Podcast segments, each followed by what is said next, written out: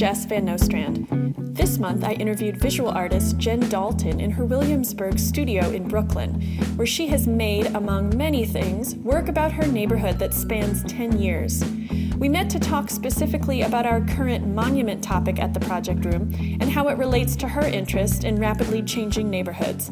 The conversation also meandered into all sorts of places, including poking fun at the art world. Thanks for listening.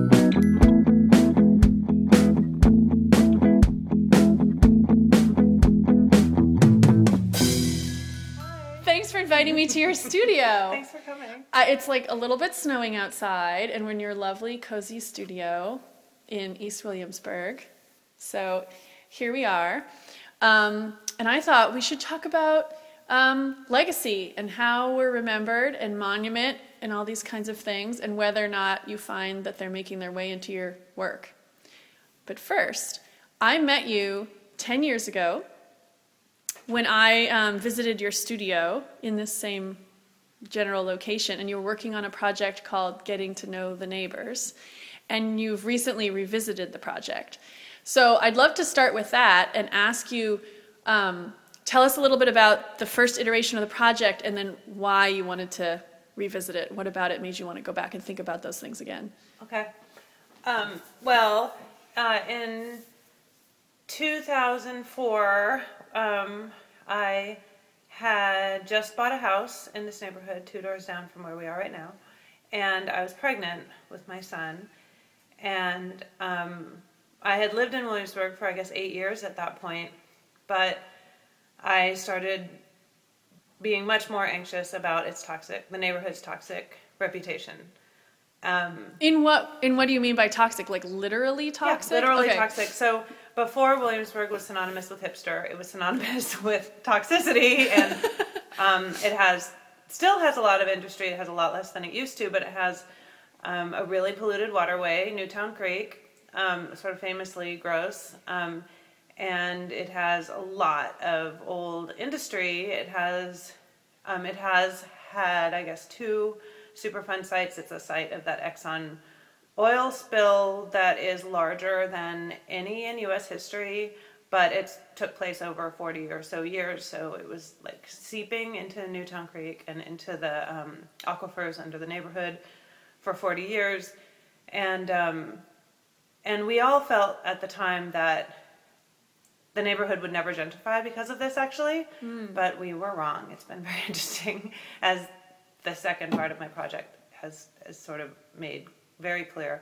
But the first part so it's 2004 and um, i'm trying to figure out how bad it really is in williamsburg. Because it has this reputation and it has a lot of old factory buildings that are that artists are like um, living in and working in um, but it's uh, and it, you know people were totally already talking about gentrification but it was still pretty pretty um, gritty at that time and i we were thinking oh god we're really putting down roots here. We're buying a house. We're having a kid. Um, how can we find out how bad it really is?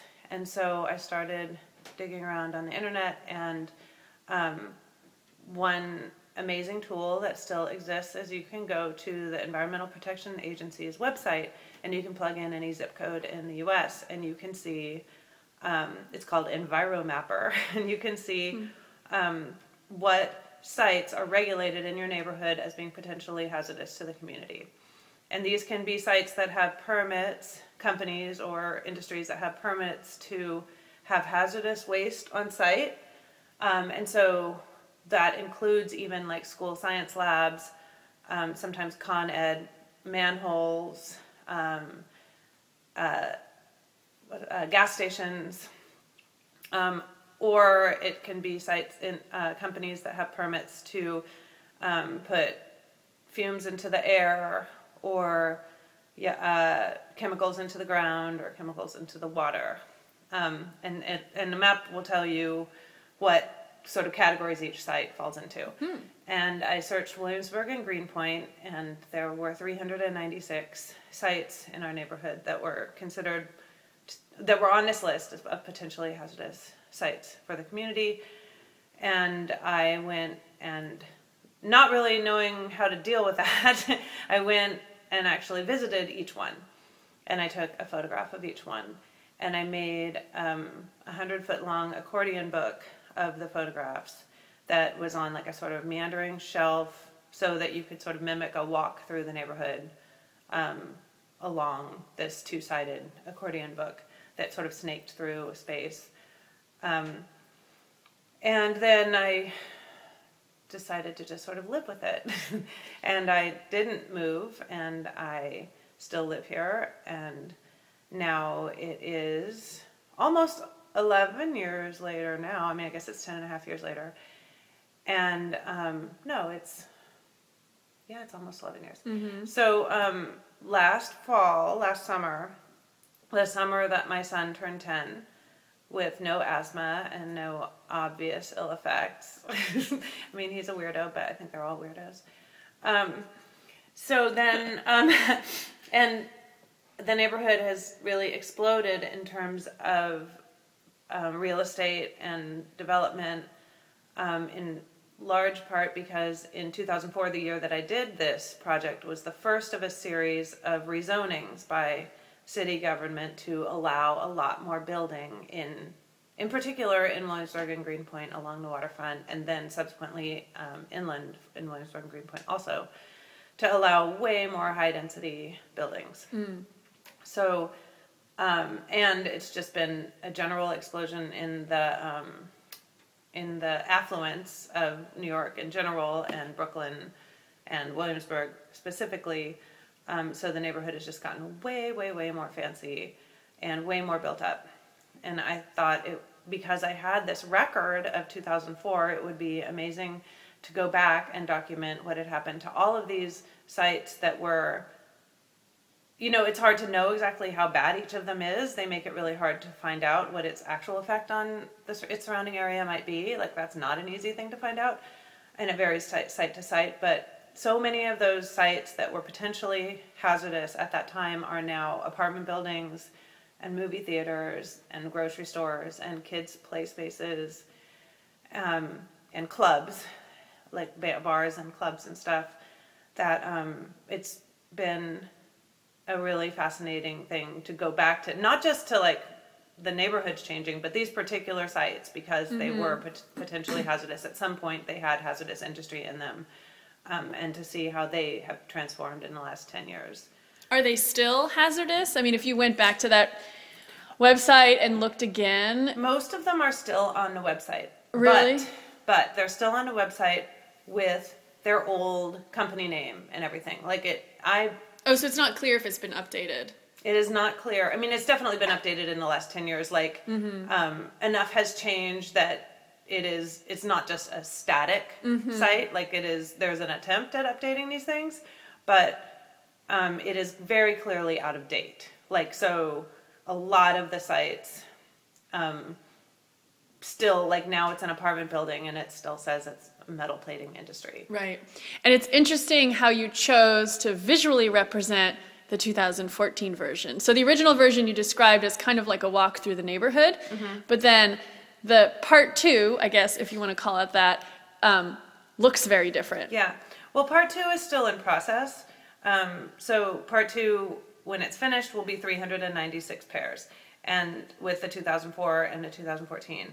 Um, but and I've shot all of those because I wanted to shoot them all at the same time. I wanted to shoot them all the summer. My son turned 10, so um, I, they've all been shot, but they haven't all been formatted and mounted and made into whatever the next incarnation of the installation will be. But for um, for an art fair in Miami, I made an installation with the first 40 pairs. Um, and so it's about a tenth of the project. Um, and I made a faux real estate office where the, um, the pairs of matted images are hanging in what would sort of a, a fake front window um, that l- blocks off part of the art fair booth, like the front, like it basically like a fake window. So they're they're strung, they're suspended um, on those like kind of clippy wire things that you see in real real estate office windows. Yeah. Um, and then um, inside is a fake office with some like real estate clippings and a gumball machine and um, a an acrylic briefcase of that looks like it would be a briefcase of cash, but it's actually a briefcase of debt. It's um, my own credit card offers that I've collected over a year. So it's like how much debt would I have if I um, had you know it's it's totally theoretical like you can't get you can't redeem every credit card offer you get you know or every offer of like checks you know those checks that you get but um, i wanted to get at the idea of just being pummeled with offers for cash and so i added it all up i bundled them like cash in this see-through briefcase and then um, I added it all up, and in a year, I was offered one million three hundred and fifty thousand dollars. And what would that buy you in your fake real estate office? Um, it would buy you a lot of the smaller properties. if you'd like to have a million three hundred thousand dollars of debt, you could buy some of the smaller properties. Yeah. Well, so I'm wondering when it was 2004 and you were first documenting these properties, did you have a prediction or a thought about where it was going to go in 10 years? Mm-mm. I mean, just having lived here and, and well, it had already, yeah, it had already transformed a lot, you know, mm-hmm. in the previous 10. Um, you know, a lot of people already felt like it was really built up then. I mean, it wasn't built up like literally. There wasn't um, height the way there is now mm-hmm. in the neighborhood, um, but it was already getting gentrified for sure. Um, and no, I mean, we knew that there was a big rezoning of the waterfront. Um, at the time, the waterfront was like derelict, dangerous. Like you could you could duck under a broken fence and you know see how beautiful it was if you could just sit there but you really you know you were like hanging out with broken glass and mm-hmm. Um, and it was really i mean uh, you know i'm not a city planner but it was impossible to imagine that there'd be a 40 story 40 story buildings and ferries and a gorgeous dock and gardens i mean as much as the the rezoning and the development have brought a lot brought a lot of things that we hate you have to admit some of it's actually really nice. Mm-hmm. Like I mean, it's it's um it's a nice park now. A lot of that waterfront. Um, it remains to be seen. I mean, a lot of the deal that the mayor that Bloomberg cut with the developers was that these are this is a lot of it's private land, but it's private land that the, that they have to let the public on. But that sunsets at a certain point. Um, and I think it's like ten or fifteen years. Um, it's theoretically possible that the public won't always have access mm-hmm. to that mm-hmm. waterfront. Um, it depends on. I mean, it seems like they made different deals with different parcels. Mm-hmm. We'll see how that goes. But it, I have to admit, they they made did some nice landscaping. Mm-hmm. it's pretty.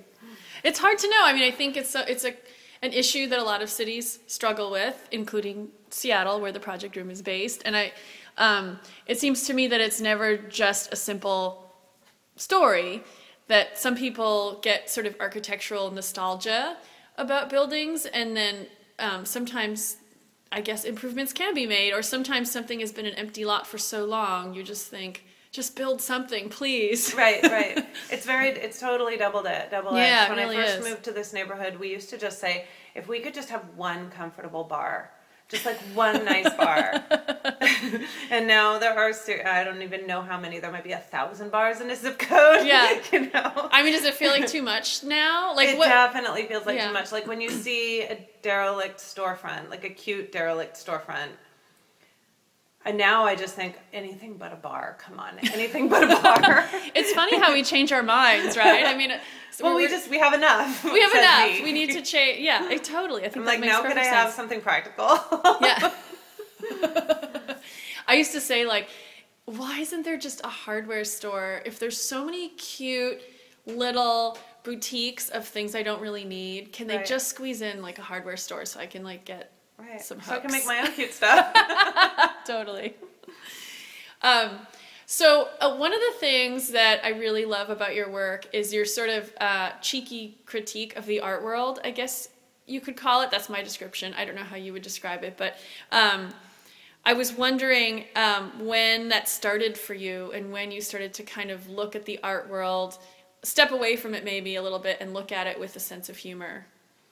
Well, I think that I started I think that my work has always had this idea of trying to examine my own surroundings, and that that I am just always casting around for different ways to interpret that, but that feels like my my goal or my mission or something is to almost like you know like an analog of a landscape painter or a domestic painter or something where I really want to document the situation I find myself in. And you know that could be my neighborhood or that could be my belongings like you know I've documented everything that I own twice with also a 10 year interval.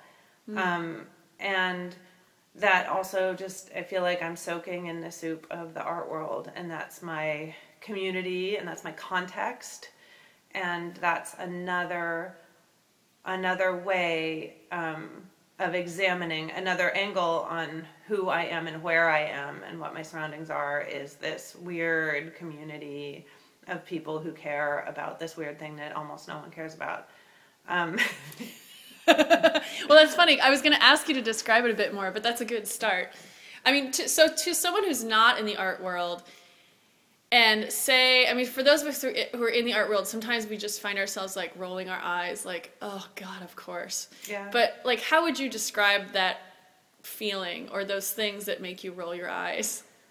Well, I guess it's the art lives in a, such a strange place where, on the one hand, it's not worth anything because it doesn't do anything. It's not useful. It has no intrinsic value.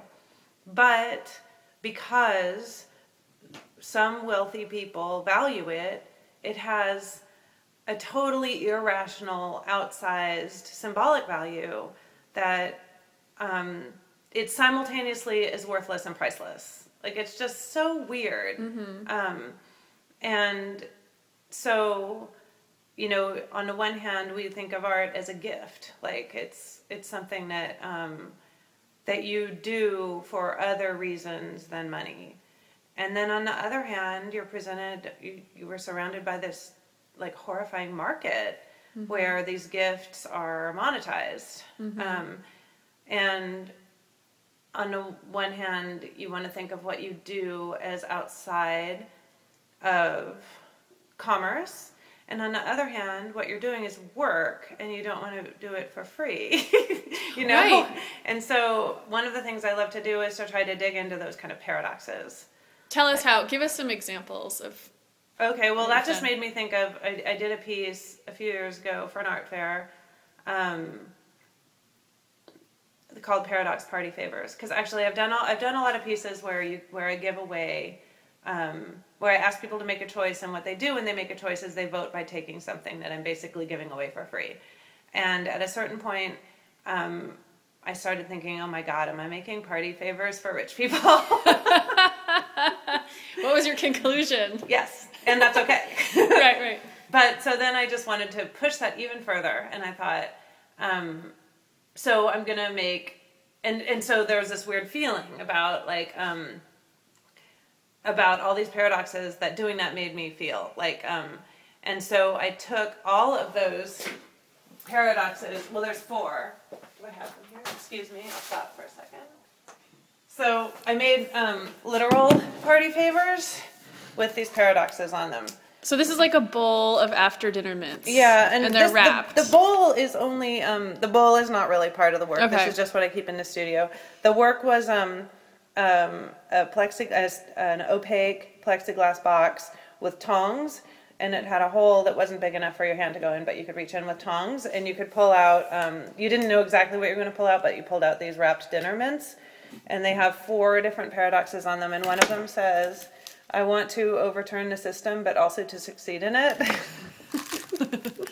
and one says, "I hate elitism, but I distrust mainstream tastes." Wonderful. And one says, the one that made me think of it is art is a gift, but working for free gets exhausting. And I think money corrupts, except when I have some. so you're really, and so you're asking people, and actually in a lot of your work, you're asking people to make choices. Yeah, and to choose in this something. particular one, I decided to do it a little differently. So you don't know what you're going to get when you when mm-hmm. you use the tongs. So a lot of the time I do ask people to make a choice and then say if it's a gumball machine with two different two different two gumball machines next to each other with two different sort of answers to a question, then the one that's more popular it becomes like a bar graph. The one mm-hmm. that's more mm-hmm. popular has a lower level in the in the graph. You know, so people are sort of voting um, by taking something. In this particular case, though, I wanted it was like opaque, so you put your little tongs in, and you don't know what you're what you're gonna get. How did people react to this Um, project? Well, one of the things that, and that's actually this this this piece in particular was another thing it was in reaction to is a lot of times when, especially when I've done works like this and I've had them at art fairs, people just treat it as swag. Like um, sometimes I feel like they don't even look at what the thing is, but it is free stuff. Like, ooh, free mints. free stuff. And so in recent years I've tried to work with that and um and tried to make it like a little time bomb thing where like so, so they so maybe someone just takes 3 of these and shoves them in their bag. But later tonight or maybe when they get back from the art fair, they're going to empty their bag and they're going to be, "What is this?" and I, you know, in my head, I savor that moment. Or one time, actually, I made a gumball machine where you could choose between a pink one and an orange one, but you couldn't see what was in. And what was in was one of these bracelets. I've made a lot of little bracelet pieces, but the bracelet said in this really ornate script that was hard to read, it said, "What what this says does not matter." And so it was like a fake choice, like someone would think that the two were going to be different, and then they were actually it's it's really pretty bullshit, like you know, Yeah, in that um, the bracelet, because it was it was very pretty looking, but then once you figured out what it said, it didn't say anything. So how do you operate in this place where you're you're sort of you you're making fun or you're poking fun or or maybe offering a critique of the world in which you function in which you're sort of a willing participant. I mean, do you ever think like um, does it make it easier in sort of a way like, hey, only I can make fun of my mom? right, right, right. Well, I think the way that it makes it easier is just that it makes it a lot less depressing. Like, um, so when you when I find something that seems really horrifying, if I can find a way to make it funny, or um, like one thing I, I remember I said totally accidentally one time, and then it became sort of my mantra is I've turned my rage into glee.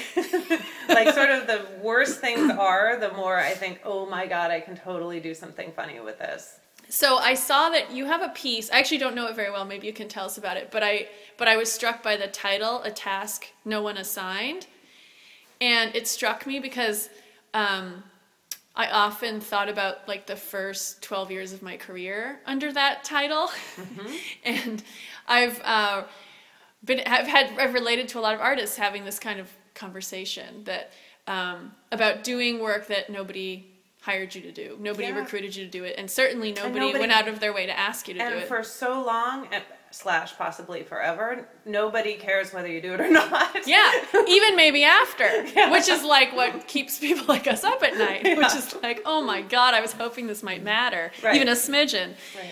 Um, so tell me about yeah. Just I wanted to just talk about that idea for a minute. When you're choosing, or maybe not, maybe choosing makes it seem too simple. But when you're determining what what your career might be, and you're forging this path, um, how do you how do you think about that question? It seems like it could really like get in the way of Right. Well, that's work. of- that's always okay. So the ta- the that a task no one assigned. I named a show that I did in 2002. I called that, and it is a quote that seemed really offhand. It was part of an art review of a group exhibition that Peter Schjeldahl wrote. Um, I think it was in the New Yorker. So it was like in 2001, 2002 and he was describing the and he he said through in this in this art review he said art is a task no one assigned. And yeah that just hit me like a ton of bricks because that is the hard thing about art is almost any other job at least someone tells you what to do and then you figure out how to do it. But as an artist or you know an artist in the broadest term not just a fine artist or visual artist but um, you actually have to figure out what the job is and then you have to do it. And that's super super hard um, so now i don't remember the question that you asked about That was it. I mean, just about what it's like to have that kind of job. Yeah, I mean, a lot of people have no idea what it's like to wake up in the morning and say, I'm going to make these decisions um, and I'm going to map out my day, or maybe I'm going to map out the next few months. And it's completely based on me, like you say, sort of guessing about what this job can and should Right. be. what's the right thing to do next and then then you figure out if you actually can do a good job of that thing that you decided was the next. But right how do you measure next. if you did a good job? You, I always feel like I mean you have to, like you make you make decisions all day, and you have to decide whether when you think the job has been done well or not. But ultimately, the judgment is left to other people. Like mm-hmm. you know, we all have to. We just feel compelled to do the best job that we can, but then the real the judge the true judge is is the rest of the people not the person who made it you know mm-hmm And what about longevity? I mean, since since we're talking about monument and legacy and things, I mean, do you think about how your work might be remembered, or how? I mean, do you do you spend time thinking about um, what it might look like in another ten or twenty years with your project that's do. I specific to the neighborhood? One thing that that um, one thing that I've done now three times is I've revisited the same project ten years later, and I sometimes think um, sometimes I'm excited about this thought and sometimes I dread it that I might just continue doing that for the next few decades. Yeah, I mean, is interesting. you know revisiting some of these projects at intervals and you know because I, I am super interested in information and i always like to count things and i always like you know that's part of asking people to make choices and and i do some work with surveys like i ask people to fill out surveys sometimes. And what and so each of those things sort of gives me a snapshot but revisiting a project 10 years later gives me like a trend line you know and um, i really like doing that. I really like seeing how things have evolved. I mean and one of the reasons that i count things or like am interested in information and charts and graphs in general is that i don't really trust my own perceptions very much. And so a lot of times like a lot of times i, uh, I start a project like the genesis of a project is is it just me? Right. is it just me or you know is this neighborhood totally unsafe even though i look around and there's buckets of people living here? You know or is it just me? Or like in the case of a task no one assigned that that piece was um, i took um, images from the new yorker magazine because i felt like the new yorker magazine was really sexist in their images even when the images were of artists. I felt like they treated the women artists and the men artists totally differently in their portraits of them you know like um, any uh, and i only looked at photographs i didn't look at drawings but um, so i collected in that first piece it was three years 1999 2000 and 2001 i cut out every picture of an artist that showed, that was in the new yorker magazine for those three years and then i sorted them um, first by men and women and then i ranked each image on a scale from genius to pinup because I felt like that was the axis that the New Yorker sort of treated artists like. Are, do am I supposed to want to be you or fuck you? you know, like am I supposed to take you seriously or are you eye candy, but you're like intellectual eye candy? Um, so and it became very clear when I did that, like it became sort of a graphic on the wall that the men all were clustered on the genius side and the women all were clustered on the pinup side. Um, but again, that, that so that project also started. Is it just me? Yeah. because I have a chip on my shoulder about that. I totally admit that. But, But is thought, there like, data to back it yeah, up? But is it true? Yeah. So then, then- then you're becoming a researcher. yeah, yeah, Yeah. Like a totally um, subjective. Like I do it all by hand, and then I then I find like sort of quirky ways to illustrate it. But but yeah, like it's Mm. soci- it's socio it's like amateur sociology. Um, so I just have one final question, and it's a hard one. And I was thinking about Monument and how we're kind of newly into 2015 here. Um, and this is probably just something I'm really preoccupied with, but then it made me reflect on 2014. So if you could commemorate or even make a monument to something of 2014, and it could be anything, is there anything that you would choose? Well, I don't know yet what this monument would look like, but it seems to me that the last year has been a year that that if you if you look at the world clearly at all, you realize that we're totally doomed because of climate change. and I wonder how we could build a monument to that. Could I build um, like a monument of warning like No, no, or like, like more like sad marking like okay This Maybe I could make a permanent glacier out of plastic. this one can't melt. That's brilliant. I mean, monuments are in many ways meant to be permanent markers of things. Right. So why not make a permanent marker of something that quite That is possibly is disappearing? Right. Maybe put it at one foot above sea level somewhere. It'll be like Spiral Jetty. Tot- oh, that's such a good answer. I can't. I, I'm done. I can't ask you anything else. Oh, thank you. Thank you so much.